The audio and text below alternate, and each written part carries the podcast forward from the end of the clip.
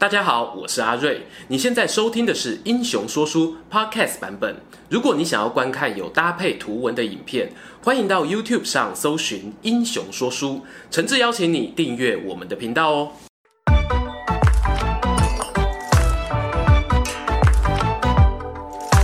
Hello，英雄说书的观众朋友，你们好，我是说书人阿瑞，替大家带来精彩的英雄故事。今天呢，我们要来聊一个备受期待的人物哦，也是网络上面众多翻案文的热门主角之一，那就是漫画《火凤燎原》当中高喊宪政之志，永不言退，效忠吕布帐下，统领七百多名宪政营士兵的勇将高顺。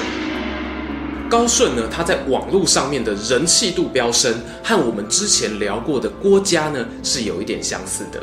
漫画创作的影响力呢，不容小觑。然而，在史书的记载当中，高顺的事迹呢是远比郭嘉更稀少。《三国志》里面呢，并没有他的个人列传，大多数的事迹呢是来自于《英雄记》里头，而《后汉书》《资治通鉴》也多半引用前两部史书的资料。正因为高顺他的史料不多，而有记载的事情呢，恰巧都是很正面的形象，这让后人呢有了非常多想象的空间，甚至啊有听过高顺的战力更胜张辽，忠义超越关张这种说法。这样讲到底合不合理呢？我们继续听下去。前面讲到哦，高顺他因为没有个人列传，所以出生年不详，事迹呢也分散在各处。因此，要认识高顺这个人，我会从他的性格、智慧，还有领兵作战等三个面向做分析。我们从个性上来看呢，高顺他是经得起高道德标准检验的，做人清清白白，而且很有威严。他为了避免瓜田李下哦，也绝对不会去接受来路不明的礼物。更重要的一点是呢，他不像是庞统啊、蒋琬啊那些荆州帮的文人雅士一样，没事就爱找朋友来喝上两杯。大概就是这种硬派作风的关系吧，也连带的影响了刀顺他的手下。《英雄记》里面就提到哦，他直属的七百多名士兵呢，每一个都训练精严，出外打仗呢是战无不胜。这就是大家耳熟能详的宪政营精锐部队。不过呢，这边阿瑞我啊要煞风景的说一下哦，所谓的攻无不破，战无不胜，我相信是史学家一种文学性的夸饰笔法，并不是指真的胜率一百趴。举个例来说吧，吕布他在兖州对抗曹操的时候，就曾经多次作战失利。以高顺不到一千人的部队来说，能对大局产生的影响力啊，其实是十分有限的。接着呢，我们来聊聊高顺最为人所津津乐道的洞察力。不得不说，他看人的眼光呢，比起老板吕布要好得多。至少他很懂自己的老板。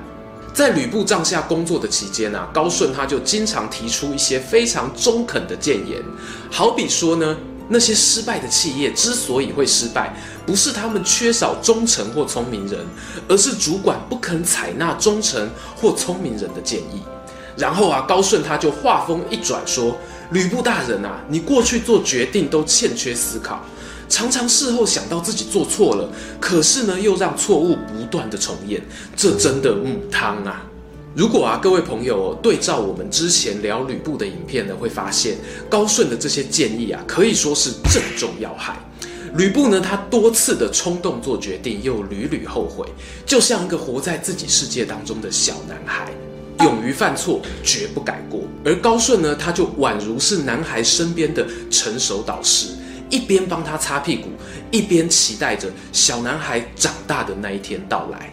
而高顺呢，展现他熟男智慧的案例呢，还有一个，吕布呢，有一次想要派兵去攻打山东地区的地方角头老大臧霸。高顺呢，他在评估双方的胜败几率之后啊，认为这一场战争呢是吃力不讨好。你打赢了人家呢，别人说你以大欺小；你打输了啊，别人又要笑你徒有虚名。因此呢，他建议吕布忍一下哦，不要轻易的出兵。很可惜啊，吕布吕老板呢，一如往常的做自己，好自在。而这一场战争呢，也就如同高顺所预料的那样，徒劳无功。第三点呢，我们要来聊到高顺他领兵作战的记录。比较知名的呢，就是吕布呢，他在主掌徐州的期间，曾经派出高顺去攻击刘备，不仅打败了刘备、关羽、张飞，还顺手收拾了曹操派来救援的夏侯惇。不过呢，话说曾经打败刘备的人并不少哦，加上对照《三国志·先主传》的记载。当时呢，刘备刚输给吕布一次，手底下的士兵啊，多是小沛附近的散兵游勇，元气还没有恢复，马上又跟高顺再战一回，会输也不太意外啦。至于夏侯惇，大家可以看一下我们之前做的影片哦，常败将军的名号果然名不虚传啊。高顺带兵作战的第二个事迹是他协助吕布平定了内部的叛乱。事情啊，发生在西元的一九六年六月的某一天半夜，吕布呢在下邳城的官邸中睡得正香，突然听到外面吵吵闹闹，大声喊打喊杀。他大半辈子啊在刀剑上打滚，立刻知道事情不妙，自己很可能已经被叛军给包围了。大丈夫能屈能伸啊！吕布呢，他二话不说，牵起身边老婆的手哦，衣服也没穿，就打赤膊跑到主卧房后面的厕所，使用国军单兵作战技巧当中最实用的一招翻墙术，翻出墙外，突破包围，直奔高顺统领的大本营。有句话说得好啊，最危急的时候呢，你心中会想起的那个人，就是跟你走一辈子的人。一身狼狈的吕布见到了高顺，高顺呢，他就先开口问了：“将军啊，你被包围的时候有没有听到什么声音呢？”吕布想了想，就回答：“嗯，那些喊打喊杀的人啊，好像都是操河内口音呐。”高顺听完啊，冷静地说：“线索很清楚啦，真相只有一个，这次凶手是认识的人，那就是出身河内的郝萌将军。”话说完呢，高顺帅气地踩上滑板，呃，不，我是说跨上马匹，带领县阵营的精锐士兵进入城中，平定了叛乱，并将主导者郝萌斩首示众。听完以上的故事呢，我们可以发现哦，高顺他是一个有见识、可以冷静思考的大将之才。史书上关于他的记载呢，都非常的正面。但是呢，我摸着良心说，如果从现有的史料要说高顺是一个超级猛将，我觉得对于其他记载更全面的英雄人物来说呢，是不公平的。高顺他所留下来带兵作战的记录呢，有击退刘备、夏侯惇，还有镇压郝萌等等，足以看得出来他是一个有勇有谋的将军。但是呢，我们纵观三国历史里面呢，有类似事迹的人并不少。我们很难因此认定哦，高顺他就是一枝独秀。历代的史学者呢，也不认为高顺他的战绩有特别突出。在唐朝武庙祭祀的几十名将领当中，就看不到高顺的名字。最经典的案例当然是《三国演义》啦。如果当时他在民间已经小有名气的话，小说家呢，肯定是会拿来大做文章的。至于个人忠义呢，则是我很钦佩高顺的地方。比起他的打仗能力，要讨论他的个人品格的人可能还多一点。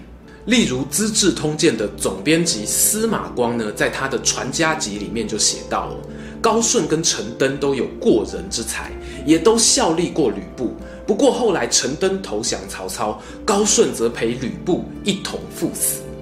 当时就有人在讨论啊，是不是高顺就比陈登更忠义呢？司马光呢，他采用的是曹操奉迎汉室正统的观点，认为啊，陈登他懂得挑选民主，反观高顺呢，他侍奉强暴无谋的吕布啊，是浪费才能，不足为取。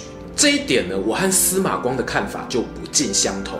毕竟忠义这两个字非常的沉重啊，而且也会受到古今不同的道德观影响。从史料上呢，我们可以看得出来哦，高顺跟吕布之间呢，有一种特别的情谊存在。诶，不是你们想的那种特别啦。我想说的是哦，有些人的尽忠呢，只会表现在对特定的人物身上。譬如呢，郭嘉他舍袁绍投曹操，关羽虽然一度在曹操的帐下，但最后仍然回归刘备。我相信呢，高顺跟吕布之间哦，也存在着像上述两个案例当中的特别情谊。而这一点呢，无关吕布这个人的人品好坏哦，有时候就是爱丢卡惨死啊，很多人应该懂这个道理吧？至于呢，高顺他是被吕布的哪一点所吸引？是小男孩般天真直率的个性，还是出身基层一路奋斗的热血？我自己也非常想知道。最后做个总结吧。高顺呢，他在史书上面留下了一些正面的记载。我认为呢，这些记载，会营造出仿佛是以前年轻男女对暗恋对象的一种遐想。有些感情摩擦呢，因为没有实际相处过，你永远不会知道。而没有发生的故事呢，总是最美好。相较于三国时代啊，其他记载很详实，把优缺点都写出来的武将来说呢，人们难免就会把一些期待投射在高顺身上了。各位喜欢三国故事的网友们，你们一定还有其他暗恋过的三国人物吧？我们下次再说。今天的故事说到这边，如果喜欢这一则影片，欢迎订阅我们频道收看最新消息。已经订过的朋友，别忘了打开小铃铛，才不会错过精彩影片哦。想看更多有趣文章，也欢迎到英雄故事粉丝团按赞加分享。这里是英雄说书，我们下次再见，拜拜。